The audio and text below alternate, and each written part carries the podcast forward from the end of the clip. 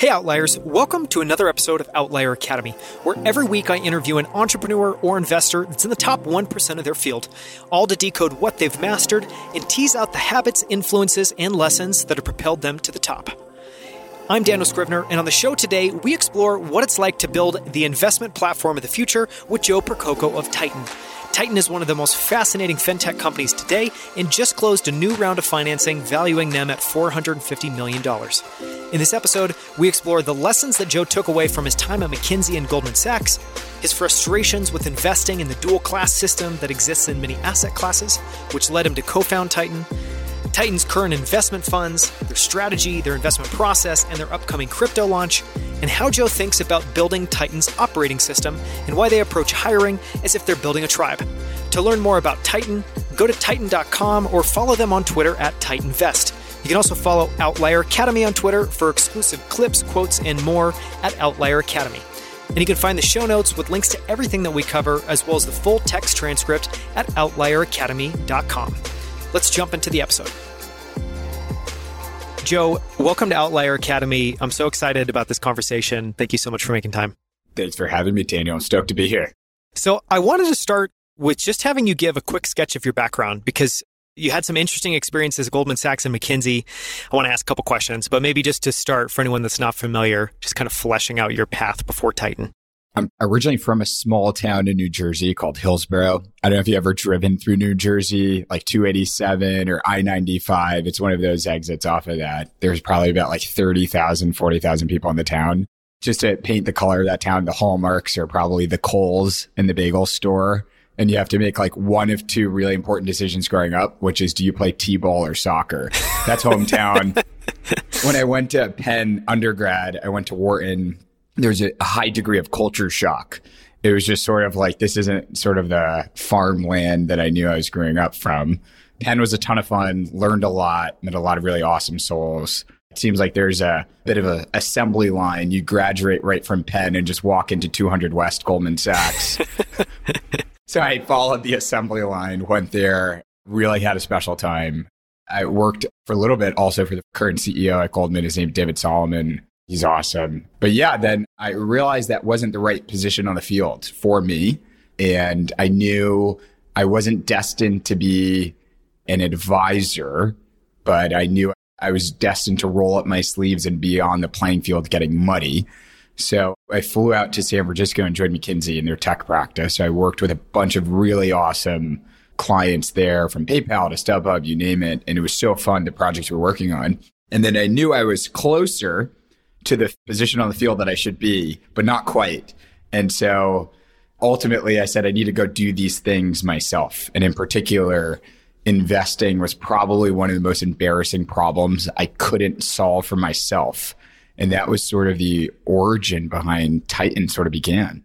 I love that progression that you, that you laid out of yeah. from the beginning all the way to Titan is fascinating. I'm curious for if you could share or if there's something that kind of resonates for you We've had people on the show that have certainly spent time at Goldman, spent time at McKinsey, and something I'm always fascinated by is both of those are iconic places to work. And it sounds like necessarily wasn't quite the right fit, but that you learned an incredible amount and those were still formative experiences. So I'm curious, is there one or two kind of a gem, a secret, an insight, just something that you still hold with you or think about from your time at Goldman and your time at McKinsey that you can share with people listening?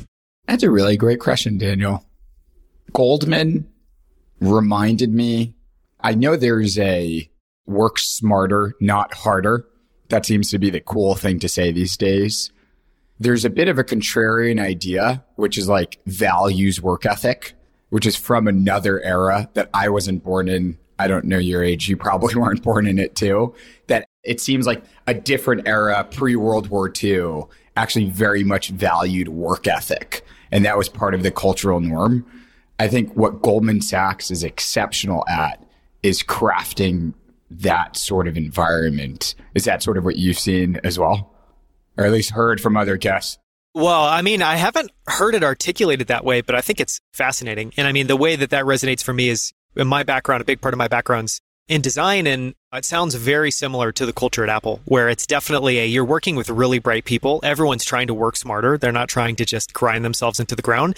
And yet it's absolutely a culture that the bar is very high for the amount of work that's expected. And it's almost and I mean this in a really positive sense it almost kind of harkens to me being in the military where there's just a like you need to roll up your sleeves and, and do the work kind of mentality. For sure. And one of the amazing things is it's almost like as if they've only taken the positive aspects of the military and embedded it partially into their culture. So all the analogies, like you feel like you're in the trenches with peers. There's a singular mission. We're going to roll up our sleeves and do whatever it takes for our clients at work on our behalf. I definitely learned that DNA from Goldman. And obviously, part of that, you grow up with it, just being a big athlete growing up way back when. That was already, I so I was biased to like those environments, to be very clear but it was something that I feel like it might be being lost a little bit these days, which is the charm of working relentlessly hard for a mission. And just having pride in that. It's actually something to be prideful of. If you really love your work, you're really giving it your all. So that's Goldman. I'm going to shift to McKinsey. I think one of the things when I reflect back on that experience is they might not articulate it this way, but architecting people to solve problems in a systems thinking way. I feel like coming out of McKinsey, one is able to take whatever issue or problem there is, take a whiteboard marker and draw it. And I forget that like there's that like really famous book, which is it takes the top thousand words in the English dictionary and only uses those words to describe oh, wow. like an airplane or a microwave. I think it's called Thing Explainer. Yeah, Thing Explainer. I have that at home thing explainer. That's great. Bill Gates recommended that one. And I feel like a core skill one needs to have is just being able to be master of a universe of something. If someone says, Hey, Daniel, I'm thinking about starting a lemonade stand. Like, should I or should I not? Like, you quickly need to become master of the universe and be like, okay, these three things matter. Will my friend like it? Are they good at it? What are the alternatives? So in theory, you've just created like three different buckets, each with a system. And from there, McKinsey was also really exceptional at helping me open my eyes to what it means to architect a team to go attack those said things. And so when you put those two and two together, team focused work ethic plus the ability just to understand how the universe works and drive Simply. people to attack it. It's like ultimately why I felt so prepared to go do Titan. I was like, I feel like I have the core backbones of what I need to know. That's fantastic. Thank you for both of those. Shifting over to Titan, you hinted at this earlier, and I think something I always love asking founders, entrepreneurs is if there was a founding secret or a founding insight that kind of made you like, we have to go and build this company. I feel like this is the drum roll part. Drum roll. What's yeah, the secret? exactly. Exactly. If I had an effects button, maybe we do a drum roll. I have a deep degree of humility before I comment on these sorts of things because it seems like every book under the sun tries to claim like this is the universal truth. So I'm just going to say, from my experience, I like it. This stuff is so hard for a variety of reasons. I could not imagine working on a problem I personally did not feel exceptionally frustrated by. I literally just could not. You unlock your finger painting on the shower where the steam hits on product ideas. Like that's how much I'm obsessed with this problem. And I just know I'm just going to bring my best that much more. And so what the frustration was no one teaches you how to invest. Like no one. You don't have a college teacher. Rarely do you even have a mentor. Oftentimes, even one's parents are necessarily the most educated about investing. And that was the knowledge I had walking into arguably the best finance school in the country. And then here I am at Goldman Sachs doing finance things. And yet I can't even figure out how to move my own bank account, how to literally go take the cash from Bank of America savings to investment account. This was before Robinhood and so forth. I don't know if you had a similar journey, but to me, investing was one of the most embarrassing problems I didn't solve until a friend did for me. I mean, it was a little bit different for me. I've just always been fascinated by it. But I think similarly, and that's why I was so excited about this conversation in part, is I recognize. So I feel like I've been able to assemble my own map of the terrain and figure out what kind of makes sense or feels right for me in that space. But I think broadly speaking, that it's completely broken. To your point, that not only are we not equipped with just really basic education, so that the bar to just understanding these things at a conceptual level is really high. But then it's the other one is just the sophistication. I'm glad we're in a wave where there's platforms like robo advisors, as an example, that are making things less intimidating. But I would say generally it's still very intimidating and it's a very in your own head, you feel negative about it. It doesn't make you feel good, like you understand what you're doing. What's funny is the like drum roll, the secret insight. It wasn't necessarily even like what I just said, which was the frustration. It was the idea that there's two different menus. And you get where I grew up from. No clue. I could barely spell investing. But then seeing what high finance is like, in particular from an investing standpoint, I was privy to know most of the smartest peers coming out of Wharton who now are some of the best finance professionals in the country. That was my peer group at Penn. And I saw the jobs that they took working on behalf of institutions and investing their capital. Buzz terms include private equity, venture, hedge fund.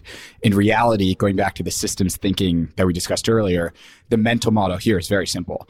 There are human beings who have expertise to manage money, and they currently have vehicles designed to only do it for th- things that can give you multi billion dollar checks. And so I realized that Wall Street's just like one big restaurant if you are an everyday American with sub 10 million of net worth, you're seated in the front. You're given a you menu. You get the kids menu. You get the kids menu. You get the shitty chicken tenders, the French fries. You get the option for a mutual fund. And then once you're done, they sushi you at the restaurant. But like as soon as you cross the wealth divide, a waiter named Morgan Stanley taps you on the shoulder. They like kick off those chicken tenders off your table, say, yo, come with me through the back. You walk through the back all of a sudden you're in this new world. You get a new menu and you got the chef waiting for you behind. And that's what frustrated me the most was not necessarily me trying to figure out how to get into the restaurant.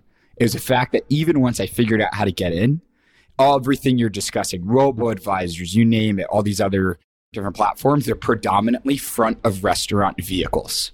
And that was the like, all right, roll up your sleeves, Joe. You got a 30 year journey you're breaking down, you're merging both sides. Like I knew it instantly. That's fascinating. And it's a really interesting analogy to kind of think about that. I think building off of that, one thing I was curious about is how you think about how you fit into the broader market. And it feels like we've kind of started to, I don't know, shade that a little bit with you're trying to take sophisticated strategies that I think you're totally right. They should be available to everyone, but they aren't, or they haven't been historically. You're trying to make that for mainstream investors. I'm curious, there's also words like active and passive. Do you guys think of yourself as maybe similar to an active ETF? How do you think about that? I think about it like human use case. I never used to be a fan of history or biographies. I used to find it quite boring. Now I've like literally totally flipped because like what you realize is the world changes, but humans don't. And investing is one of the oldest human behaviors actually, let me say, not one of the oldest. Because you say like eating and breathing is probably one of the oldest human behaviors. But when you think about like passive, passive, the primary human use case is like make it go away. This investing thing is important for my financial health. I would like to make it go away. It's the newest and the smallest in terms of revenue human use case. So Jack Bogle at Vanguard, he invented the index back in the 60s. Before then, there was no real way to invest in an index and then go a little bit further back in history. You have the Amsterdam Stock Exchange where you can trade the first stock, the Dutch East India Co. Robinhood is in theory a modern operating system for then a 400 year old use case. And then the third and final use case is show me the way. I actually want, instead of like a Robinhood or the second use case, which is get out of my way. I literally just want to do whatever I want. I want to profit from it. I just want to be a part of it. I want to gamble into it, whatever. The third use case is I want to give my money to someone to actually do this whole thing for me. That is called investment management. That use case is several thousand years old, started by the Phoenicians, where they would pay 20% of profits. They would take 20% of carry from ship owners for the goods coming off the ship. And the last great operating system built in this category is a little company called Fidelity, which right now manages $4 trillion on this technology called mutual funds. And I think I just saw an eye roll from you because yes, a mutual fund is a VHS tape. And so that's where we sit, which is just like there's a ton of passive players and exceptionally well. There's a bunch of really great folks in the second category. No one has yet to say who is the next Fidelity, who's the next T Rowe, who's the next active management operating system. And that's what we're building. I love it getting into the specific strategies. In a second, we're going to come to something I know that you're working on shipping, which I'm really excited to chat about, which is a new crypto product. But before we get into that, I think just to stay in the kind of public equity, I don't know, the kind of typical investment universe, talk a little bit about the three strategies you have today. So flagship, opportunities, and offshore. And I know we can get super deep. So I'm just curious, kind of staying at a high level, what's the pitch for each of those? Are they kind of generally managed the same way?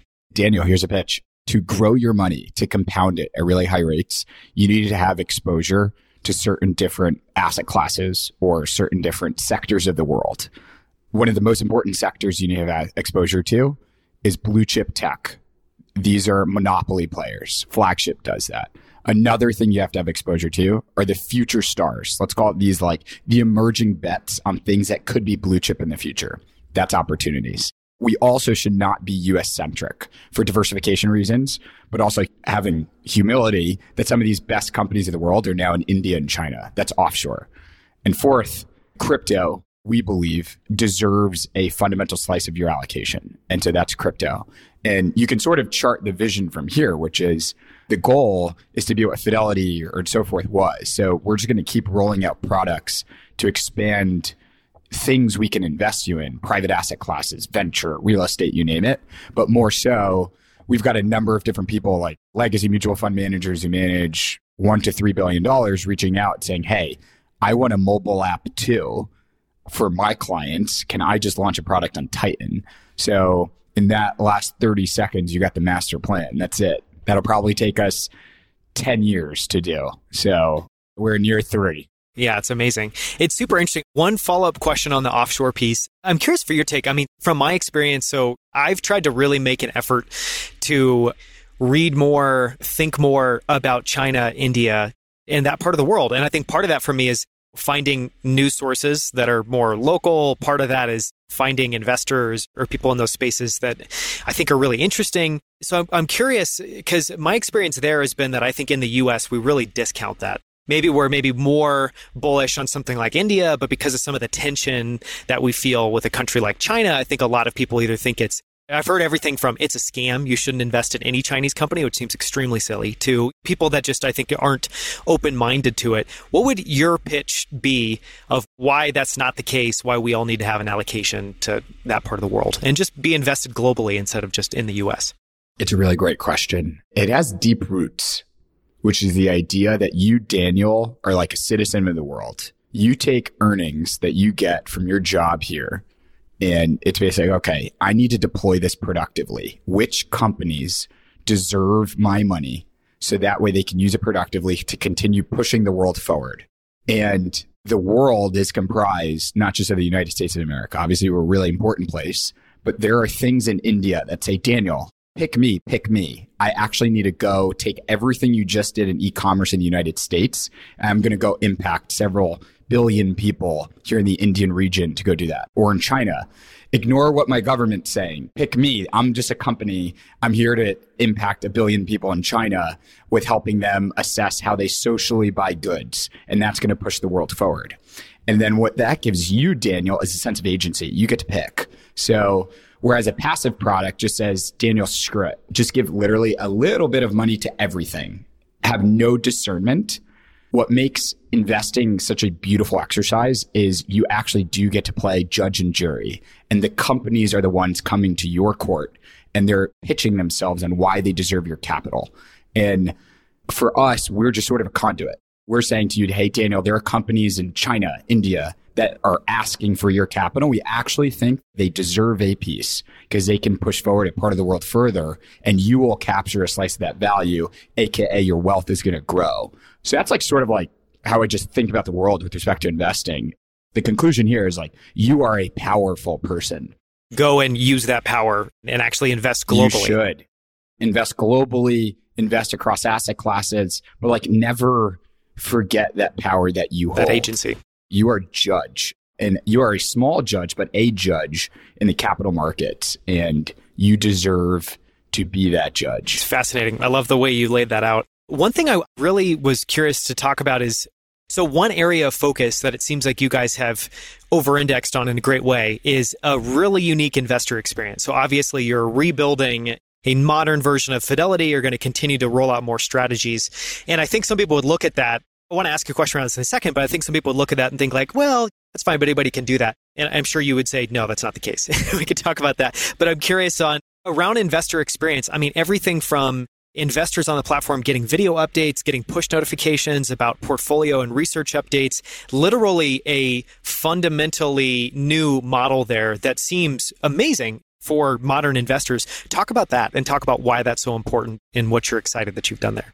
This goes back to like that whole like the world changes, humans don't. This is the part where the world can change.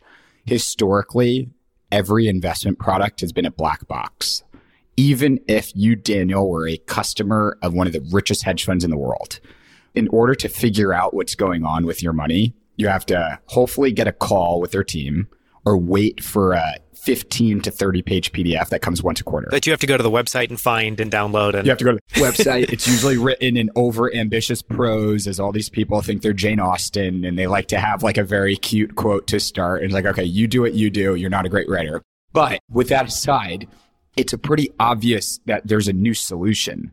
The, the same technology that empowers LeBron James to tell a million people that it's Taco Tuesday at his house, you can actually go give to an investment manager and say, go explain what you're doing to all of your clients in real time. In real time. And what we call this internally is Project Cockpit OS. Historically, the cockpit was closed. You go stay and coach give us your money and they'll work on it. They'll figure out where they're driving you. And then ultimately you just get off the plane and you're there.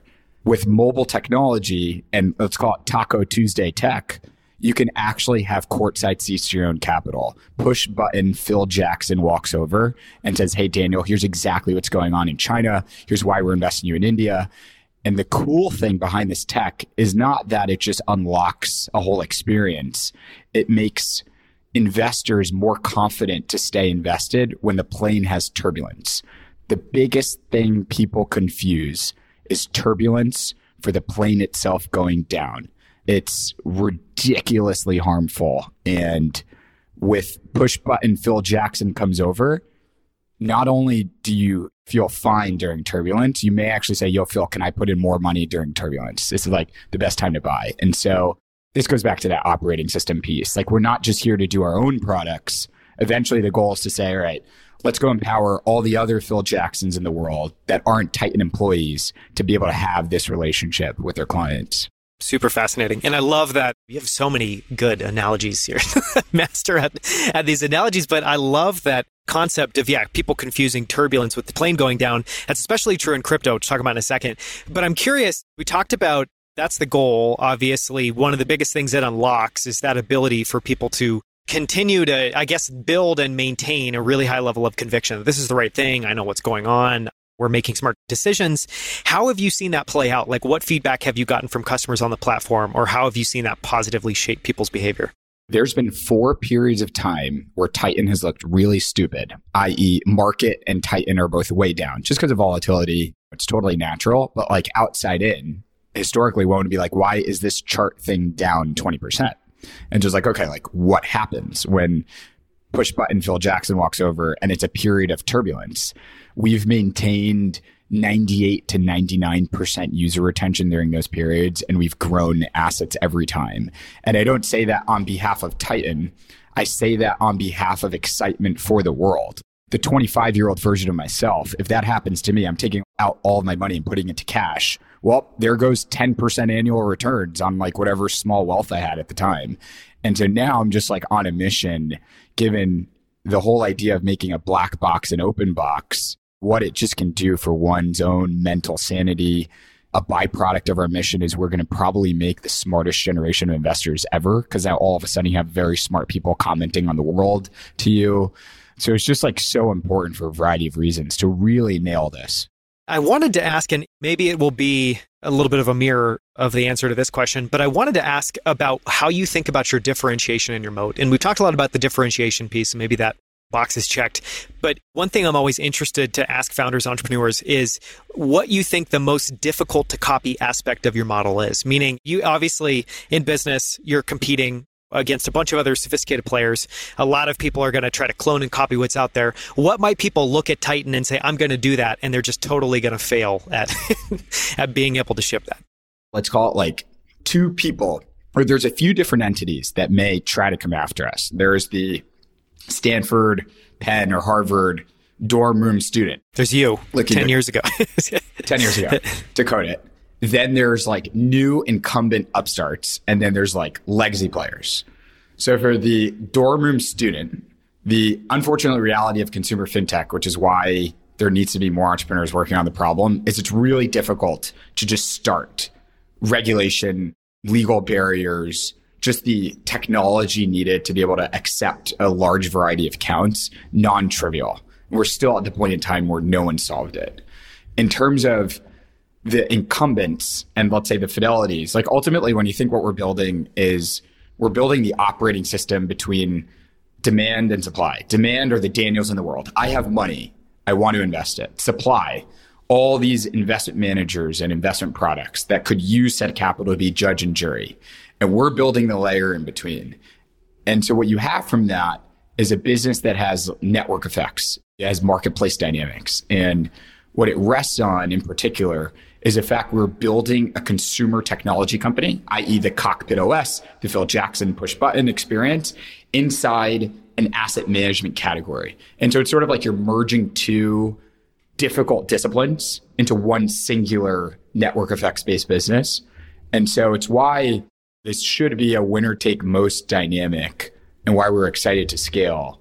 But we're very, very humble about competition in particular because we know our place in history. We are here to carry the torch and grab it from some of the old players who've historically have had it. That's a great answer. And we'll get into crypto in just a second, but I'm curious, kind of building off of it feels like a thread through our conversation is I know earlier on you felt that frustration with wanting to invest in a sophisticated way and an intelligent way, being really frustrated at your options. I'm assuming that means you're just inclined to study investors, whether it's people like Warren Buffett or Charlie Munger or other investment figures. I'm curious for your take, like who, just as you look out at the field, I guess, who do you think is interesting? Who do you guys kind of pay attention to? Who do you feel like you've learned from? So it's much more about you and less about Titan, but I'm just curious for your take there.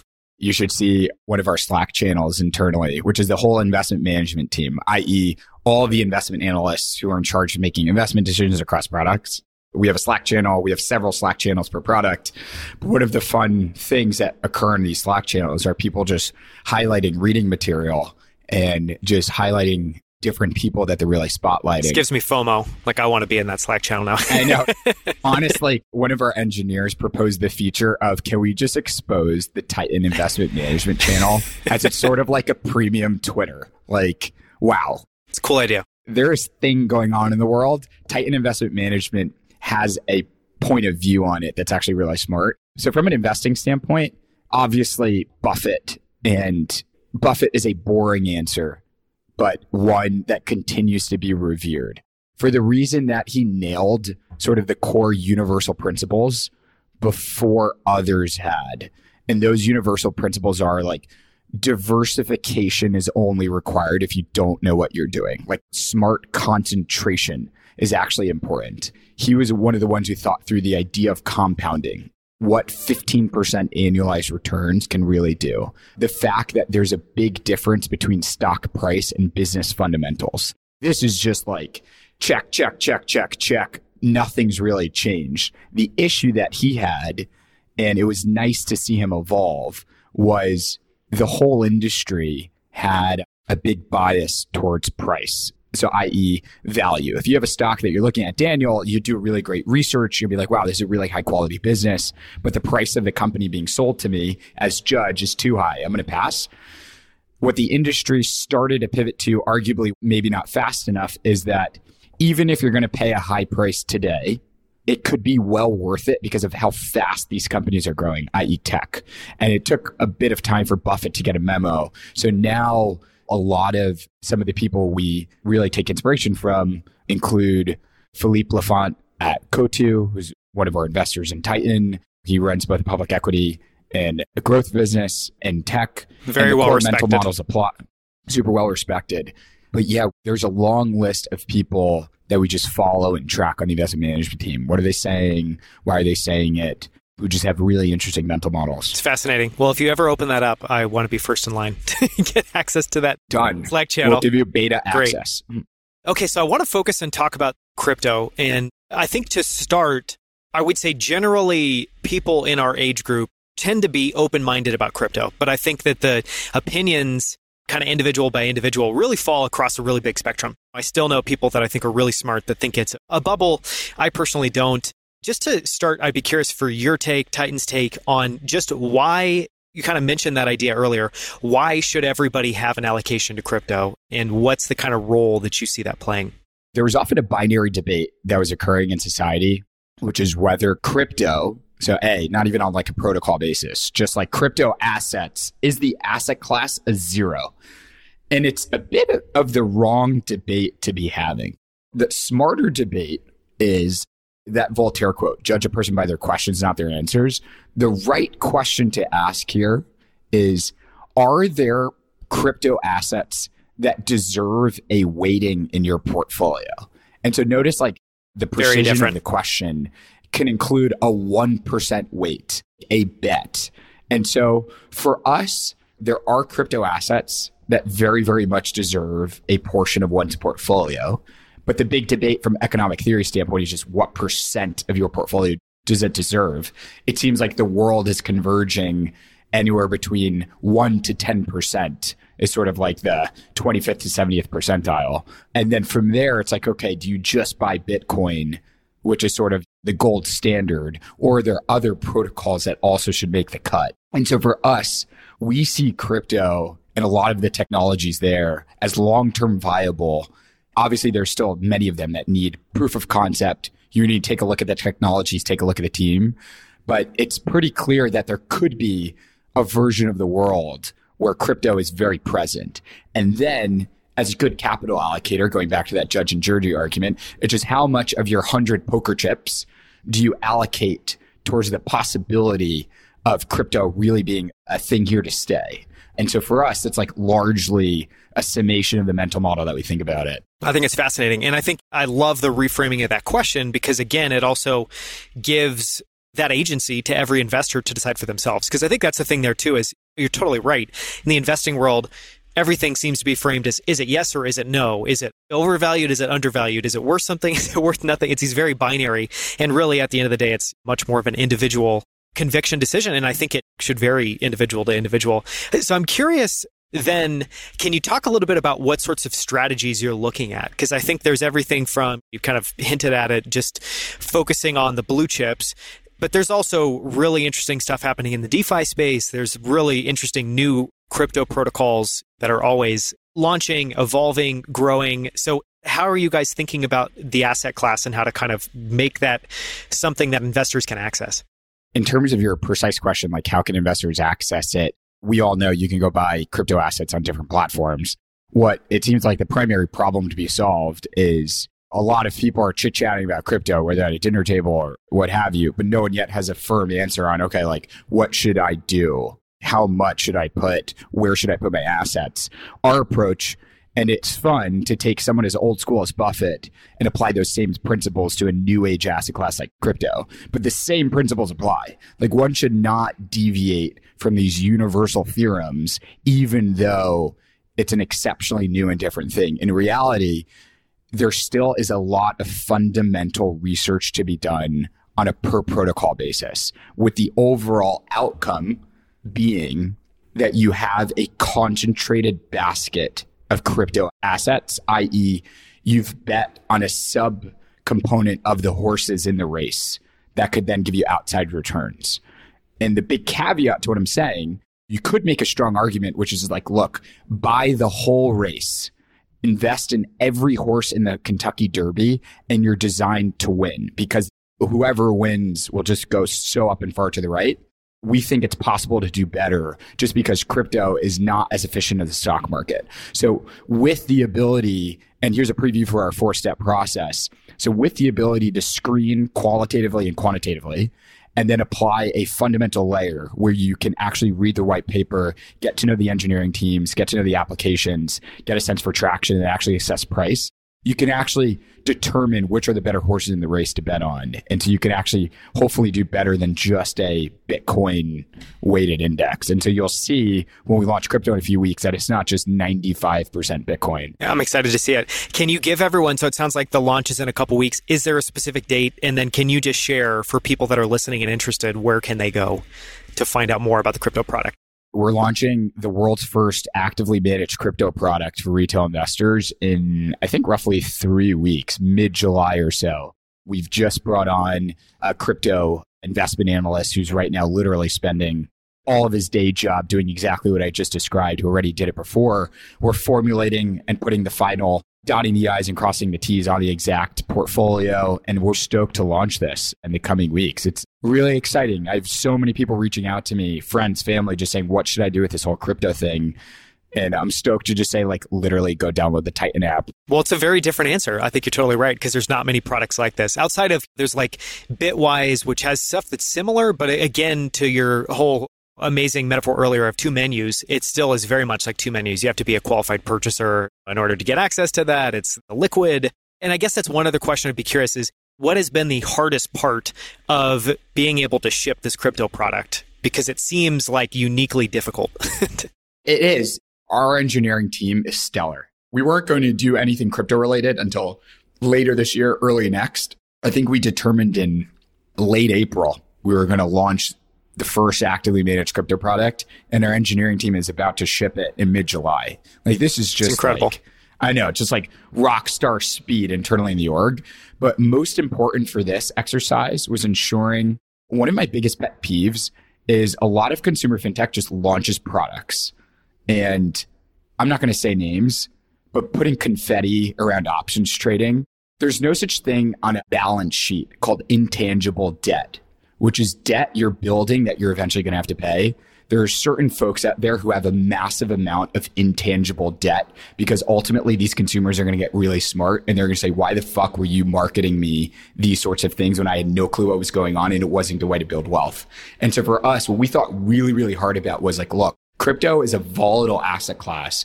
In particular, if you put yourselves in the shoes of a client, we have the biggest risk of turbulence being confused for the plane going down. And we deeply care. Like our mission is to improve the compound growth rate of our generation. It's not to democratize tools. Like we have an outcome focused mission.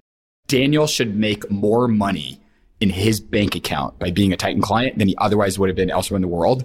Crypto, even if we launched a perfect product, if we didn't nail the UX and the customer experience, we would risk Daniel trading this product when it's down. And so again, to our mission, we need to crush it. We need to put ourselves in Daniel's shoes and say, what will he experience? He's possibly a first time crypto investor. All these things will have weird names. He will come into the mix, like having all these different points of view on Litecoin, Ethereum, Bitcoin. So we need a way for him just to be like, wow, I got it. I'm invested in crypto. I feel amazing about it. It's the right allocation for me. If I have any questions, there's a very seamless way. This took a lot of iteration and user research. So without it, we could have probably launched like last month. It's the fact we're like empathy to the moon. It's what sort of is keeping us through mid July. Yeah, I think that's fantastic. And I also, just to say it, I feel like a product like this that incorporates that cockpit OS or that experience of real time updates, this, especially a crypto asset class where, I mean, even if you just look at the, go pull up the Bitcoin chart or any kind of coin chart over the last two months, it's incredibly volatile and it's had huge price swings. So it feels like that investor experience and how much you've overweighted that will play a huge role here in making this successful. Do you own any crypto assets? I do, and I've invested since 2015, and so I've experienced nice. a lot of the turbulence. Good for you. But I'm a big believer in a long term. But I think my approach there is very different from others, and it sounds more aligned with yours, which is I'm not going to try to pretend that I know what this is going to be valued at or whether it's going to zero or whether it's going to be immensely valuable. I'm just going to make the bet that this is something interesting. I think this does have durable value. And so I'm going to invest in the asset class. And I'm a believer in that model. So I want to shift now to something I was curious is I know from my experience as an investor, as founder, entrepreneur, you kind of have these unlocks or these Sometimes they're aha moments. Sometimes there's just you really notice a change in a perspective or a belief that you had over time. So I'm curious, I wanted to ask you if you've had any kind of aha or big unlocks on the investing side and on the kind of business founder entrepreneur side that you can share with guests. Super open ended. Pick anything there. The number one unlock. Ask me again in five years. Maybe I change my answer. right now, I think the biggest unlock is realizing that and we say this internally, which is that the second most important product you ship is how everyone works together. And I could respond to your question saying the biggest unlock is the realization that most people underweight working on the company OS. And if you think about a company at a molecular level, like the biology of a company, what is the atom? And is this a high performing atom or is this a mediocre atom? for instance, if you're a consumer product company, it could be like the interplay between an engineer, a UX designer, and a product manager. And how are they iterating, moving fast to just delight customers? And how are they coming together? Who have you hired in those seats? How are they architected amongst the other atoms? How does this form a molecule? And over the last 18 months, I've really obsessed over the subject. How does Titan perform at an atomic level? And then how do you add up those atoms to a singular tribe that performs really well? And the reason why I said this is because I ask a lot of other entrepreneurs this question a lot. And it's the equivalent of saying, like, to massively change the tone of the response. It's the equivalent of going up to someone and saying, What do you do 10 p.m. in the gym? Like, are you shooting free throws? Like, are you stretching? Do you do yoga? And a lot of times people just give me shoulder shrugs. We don't really practice free throws at 10 p.m. in the gym as a company. And so I think it's really, really important. And I've just watched it unlock us to just crazy new highs internally. And it's just something we're going to continue to compound on ourselves. So take the same principles from investing, i.e., compounding, but apply it to one's business. And I think that's probably the biggest unlock. At a meta level, I think that totally makes sense. And I think this idea of you want to really spend time on how you work together, how the company's structured, values, all of that really makes sense. And I agree that it's something that feels underweighted typically. Are there any tactics or things you can point to for someone listening who's a founder who's like, yes, what's something that they can maybe, I don't know, we can plant in their brains that they can be thinking about or think about employing at their company that's been effective for you? One of the most important is interviewing. How do you assess? There's this article on the internet that just went viral, which I think is actually spot on. It's sort of like, what is this human here? And it's on the importance of just trying to figure out in a very, very limited amount of time who is this human being and should they be in your tribe with respect to your company? I was chatting yesterday with Eric, who's the CEO at Opendoor, about this subject, and he was sharing the same sort of attitude, which is like the skill of being able to assess who's a killer, who's going to run through walls, is really, really hard because interviewing is usually a human to human talk through it.